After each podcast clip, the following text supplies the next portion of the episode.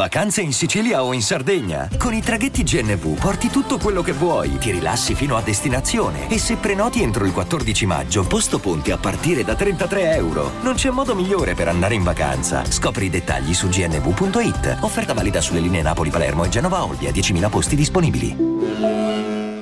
In un'intervista di qualche anno fa, interrogato sui segreti del suo straordinario rovescio bimane, Thomas Berdych, giocatore ceco che è stato per tanti anni nella top ten, finalista tra le altre cose anche a Wimbledon, Thomas Berdych beh, non seppe rispondere. Disse sostanzialmente che aveva imparato a giocarlo così fin da molto piccolo e che quindi non ci fosse una memoria cosciente sul processo analitico tecnico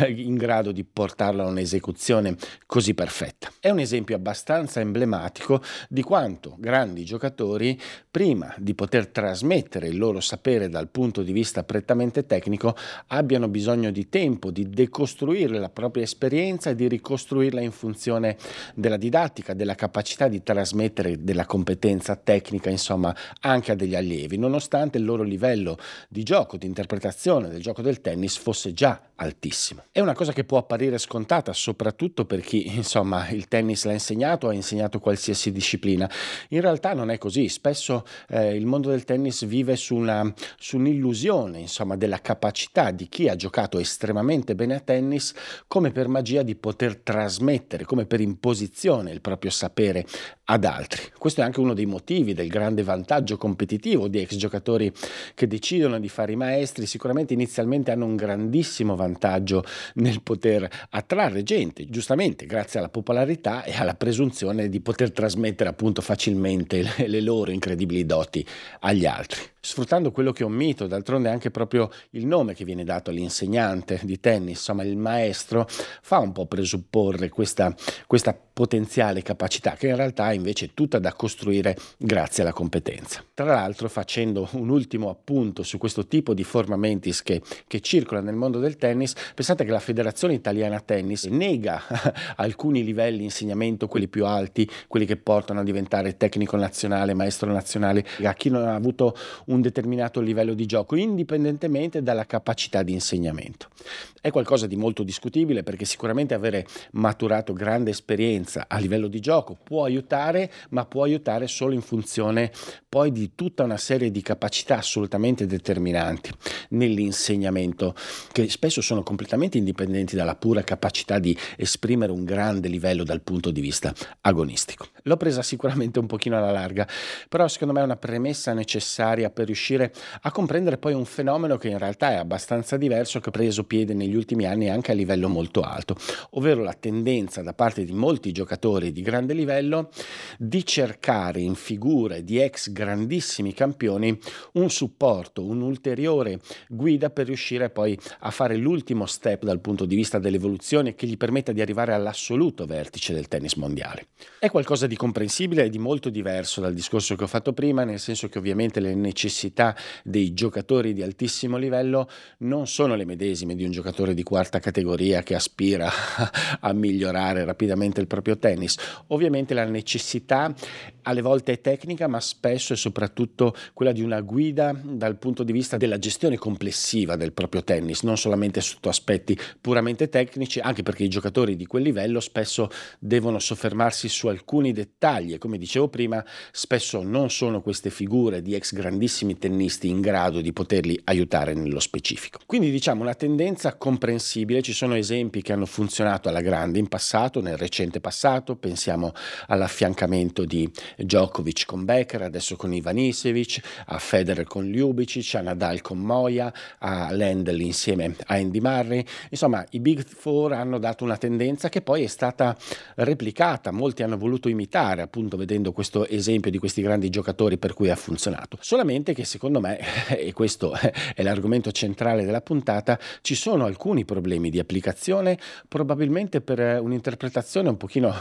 superficiale di come questo ruolo può integrarsi e del fatto che possa essere o meno scontato che possa funzionare una relazione del genere. Questa settimana, ad esempio, si sono visti all'opera due giocatori che hanno più o meno di recente, chi più chi meno, deciso di intraprendere questa strada, e sto parlando di Félix Auger-Aliassime e di Holger Rune. Sono due esempi che secondo me possono illustrare con chiarezza, insomma, le criticità di alcune scelte. Auger-Aliassime sono parecchi anni, ormai mi pare due o tre, che ha deciso di affiancare al suo storico coach Frédéric Fontang la figura di Tony Nadal, ex allenatore, ovviamente sappiamo, di suo nipote Rafael Nadal, quindi allenatore di grandissimo successo, che a un certo punto è stato assoldato appunto per cercare di far fare un salto di qualità ad Aliassime. E stessa cosa sta cercando di fare di recente Rune, che dopo un periodo in cui si è affiancato eh, a Muratoglu, è un periodo molto critico perché ci sono stati poi delle, dei problemi fra Muratoglu e il suo coach storico Christensen,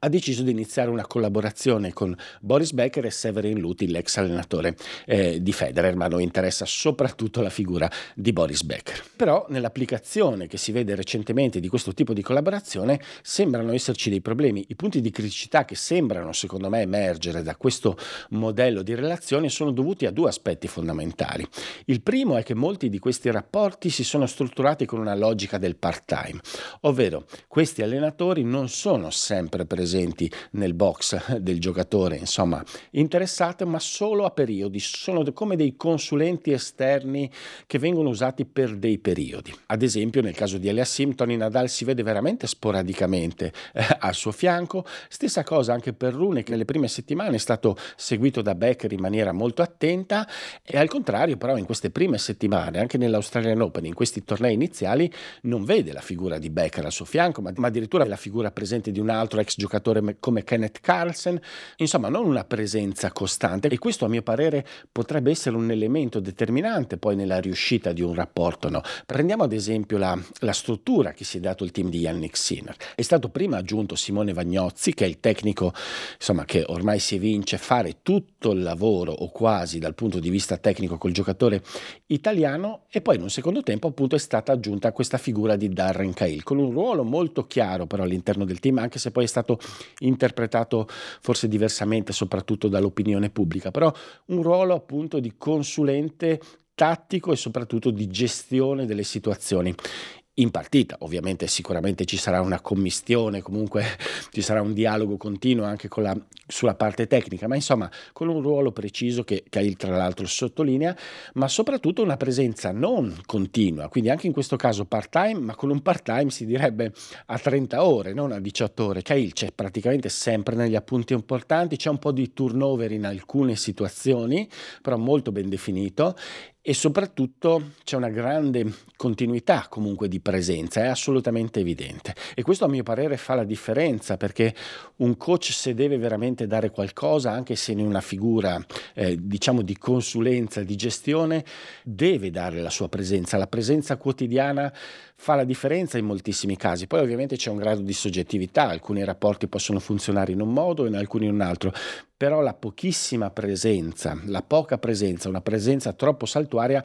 è problematica, soprattutto perché probabilmente si interseca con l'altro elemento grosso di criticità, che è l'interazione col resto del team di lavoro e spesso con l'altra figura tecnica che viene mantenuta. Questo è qualcosa sicuramente di virtuoso a livello teorico, no? Pensare a una gestione dove c'è un coach che si occupa di una cosa, che dà continuità, e poi c'è un'altra figura che dà una consulenza a un punto di vista esterno. Tutto bello sulla carta, però in realtà si aggiunge complessità, perché le relazioni che devono funzionare sono quelle fra il giocatore e due allenatori, fra i due allenatori e poi tutto il resto del team, quindi si aggiunge complessità e si aggiunge cosa? Potenzialmente confusione, e forse non è un caso vedere appunto sul campo confusi giocatori come Aliassime e come Rune, probabilmente da una situazione troppo complessa, troppo caotica, troppo discontinua eh, rispetto insomma a quello che probabilmente è un rapporto funzionale. Insomma, la sensazione generale è che molti giocatori si siano buttati un pochino a pesce su questo tipo di soluzione, pensando che fosse la panacea di tutti i mali e sottovalutandone soprattutto la complessità, e anche andando su figure che non è scontato che possano funzionare solo perché sono state estremamente funzionali altrove. Il caso di Tony Nadal è esemplare. Ovviamente Tony Nadal ha fatto qualcosa di eccezionale col nipote, però era un rapporto estremamente particolare, c'era questo rapporto di parentela, quindi la possibilità anche di spingersi oltre nell'allenamento e anche eh, nel tipo di intimità del rapporto. Ha lavorato essenzialmente solo con un giocatore, con molte peculiarità eh, dal punto di vista atletico, dell'attitudine, tecnico, insomma un caso molto particolare e soprattutto ha costruito una psiche fenomenale che però non è facilmente replicabile. Quindi era possibile presupporre, insomma, che Tony Nadal non fosse la figura tecnicamente più adattabile a situazioni diverse, è un giocatore estremamente diverso a livello di temperamento come Aliassime rispetto a Nadal. Stessa cosa potrebbe anche verificarsi nel rapporto fra Rune e Becker, considerando anche che Becker nel rapporto precedente con Djokovic era molto presente nel box di Djokovic e soprattutto che Djokovic era un giocatore in una fase della carriera estremamente diversa, molto più avanzata rispetto al momento in cui si trova Rune adesso. Alla fine l'impressione è che ci sia, anche a altissimo livello, nonostante l'evidenza di quello che fanno tutti i giorni, il tentativo ogni tanto di qualche scorciatoia, di qualche semplificazione, che ci sia anche un po' l'andare e il venire di alcune mode che certe volte non funzionano allo stesso modo in tutti i contesti. Quindi secondo me ci vuole particolare attenzione, vedremo anche nel caso di un giocatore italiano, insomma Lorenzo Musetti ha deciso di affiancare a Tartarini Corrado Barazzutti come appunto super coach di, del tipo, insomma, di quelli che abbiamo illustrato precedentemente, appunto affiancando un coach storico con una relazione quasi familiare per cercare di dare qualcosa di più. Barazzutti però nelle prime settimane non è stato presente in campo e secondo me questo è un limite. Vediamo se cambierà da qui in avanti, vediamo come potrà essere anche la gestione dei rapporti all'interno eh, di un team che diventa con una complessità differente, maggiore, però insomma risulta ormai evidente che non è qualcosa che funziona perché deve funzionare. Ogni caso è a sé e anche lì ci vuole tantissima intelligenza e capacità nella, nell'implementazione di una soluzione simile. Passando invece a quanto accaduto durante la settimana, chi ha un rapporto molto diverso, lo si vede durante i tornei eh, con il proprio coach, è Bublik, che ha questa figura nel suo coach quasi amicale, dove ci sono degli scambi quasi a senso unico durante la partita e che però è una figura che evidentemente sta dando un minimo di equilibrio a Bublik, perché nella sua totale discontinuità cominciano a esserci dei punti fermi di rendimento. Bublik è evidentemente, come confermato questa settimana a Montpellier, è un giocatore che a livello indoor fino ai duecentocinquanta e cinquecento è veramente competitivo, è veramente pericoloso, perché riesce a esprimersi al meglio. Ha vinto un torneo a suo modo pazzesco e storico, perché ogni singola partita del torneo, a partire dalla prima con Shapovalov, l'ha vista recuperare da un set di svantaggio, qualcosa di mai accaduto, e anche un evento un po' unico. L'ho visto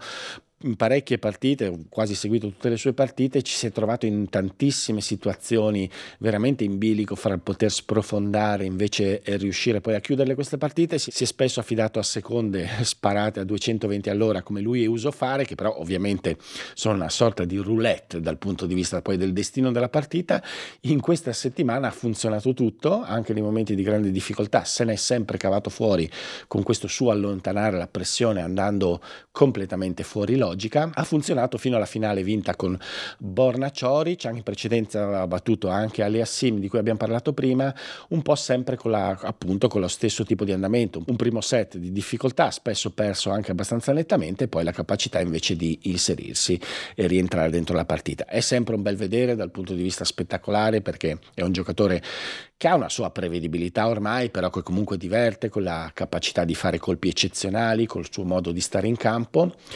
In finale sinceramente pensavo che Ćorić potesse, potesse insidiarlo, perché Ćorić è tornato a giocare bene, finalmente forse libero dai problemi, insomma, al braccio, spalla, gomito che lo tormentano da sempre, ha servito estremamente bene. Per Ćorić questo è un barometro del suo rendimento incredibile, ci ricordiamo a Cincinnati che torneo fece solo un anno e mezzo fa a seguito appunto di una settimana incredibile al servizio, e invece anche in questo caso insomma poi si è andato un po' a smarrire, a confondere, perché Bublik in tutto questo suo caos, che comunque è un caos deciso in un certo senso, è un caos che ormai fa parte di lui, che quindi non sorprende, eh, però alle volte veramente gli avversari perdono il ritmo e, e possono andare in grande difficoltà. È successo più volte questa settimana, comunque per Ćorić un buon segnale, un discreto segnale anche per Aliassime, sempre non dal punto di vista del gioco che ancora latita, c'è questa mancanza di identità, non si capisce quale sia il piano di gioco mai di Aliassime, fa delle cose bene in alcuni momenti, poi perde completamente anche i punti di riferimento tecnici, penso soprattutto alla seconda e al dritto, che insomma il servizio e il dritto dovrebbero essere il fondamento del suo piano tattico, e però invece alle volte sono instabili, lo lasciano a piedi, poi c'è questa insicurezza di fondo. Però è arrivato in una buona semifinale, ha vinto anche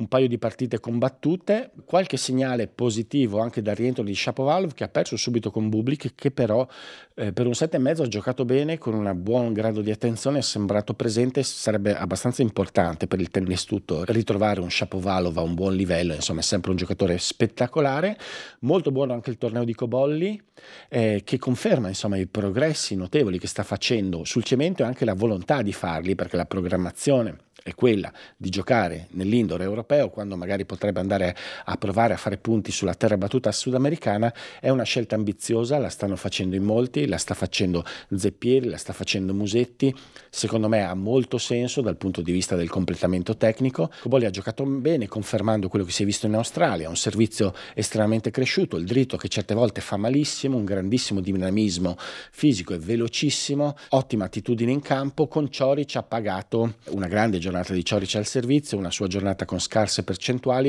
e soprattutto forse non tantissimi strumenti per scardinare un giocatore estremamente solido in certe settimane come Ćorić, difficile da sfondare col dritto e, e che quindi può creare qualche problema su queste superfici, insomma, a Cobolli. Si è rivisto anche un buonissimo Arthur Cazot, che ha perso appunto con Aliassime una partita tiratissima. Cazot, che aveva giocato così bene in Australia, eh, la partita con, con Aliassime ha confermato insomma il suo livello, è stato veramente ad un passo dal vincerlo. Secondo me è un giocatore che può stare eh, nei piani abbastanza alti della classifica anche rapidamente. Si è visto anche Maillot, che è un altro giocatore francese di buon livello che sta venendo fuori. Insomma, per essere un torneo post Australian Open, penso c'è un calo di tensione notevole dal punto di vista tecnico. Il torneo di Montpellier invece di questa settimana è stato decisamente interessante, ha offerto un buon tennis, insomma è stato piacevole da seguire. Si è giocato anche a livello W T A due tornei importanti, uno storico come quello di Linz, ha vinto Ostapenko in finale con Alexandrova. Ostapenko è al secondo torneo vinto quest'anno,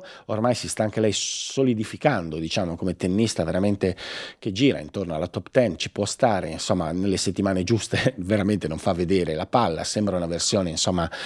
ormai eh, più concreta, più definita di Camila Giorgi, la capacità di spingere tantissimo. A differenza di Giorgi però probabilmente c'è, c'è un po' più di, di capacità di rimanere agonisticamente all'interno della partita, un po' più di sicurezza. E una cosa che a me stupisce di Ostapenko è che in realtà, nonostante magari il suo aspetto un pochino rotondo, diciamo, si muove estremamente bene in funzione del suo tennis iperaggressivo, che va a cercare la palla così presto. Un buon successo. Ha vinto anche Schneider, la giovane russa, che invece proprio nel movimento qualche problema, però ha un braccio notevole, mancina, colpisce veramente forte. Ha vinto invece in Thailandia eh, il suo primo torneo della carriera, quindi potrebbe essere una giocatrice da tenere d'occhio nei prossimi mesi, anche se sicuramente dovrà lavorare un pochino sulla mobilità. Infine, per concludere la panoramica sulla settimana, si è giocato anche in Coppa Davis i turni preliminari, proprio quelli iniziali, insomma. Non scendo nell'analisi perché ho visto veramente poco, però c'è una notizia, è l'uscita della Serbia ad opera della Slovacchia.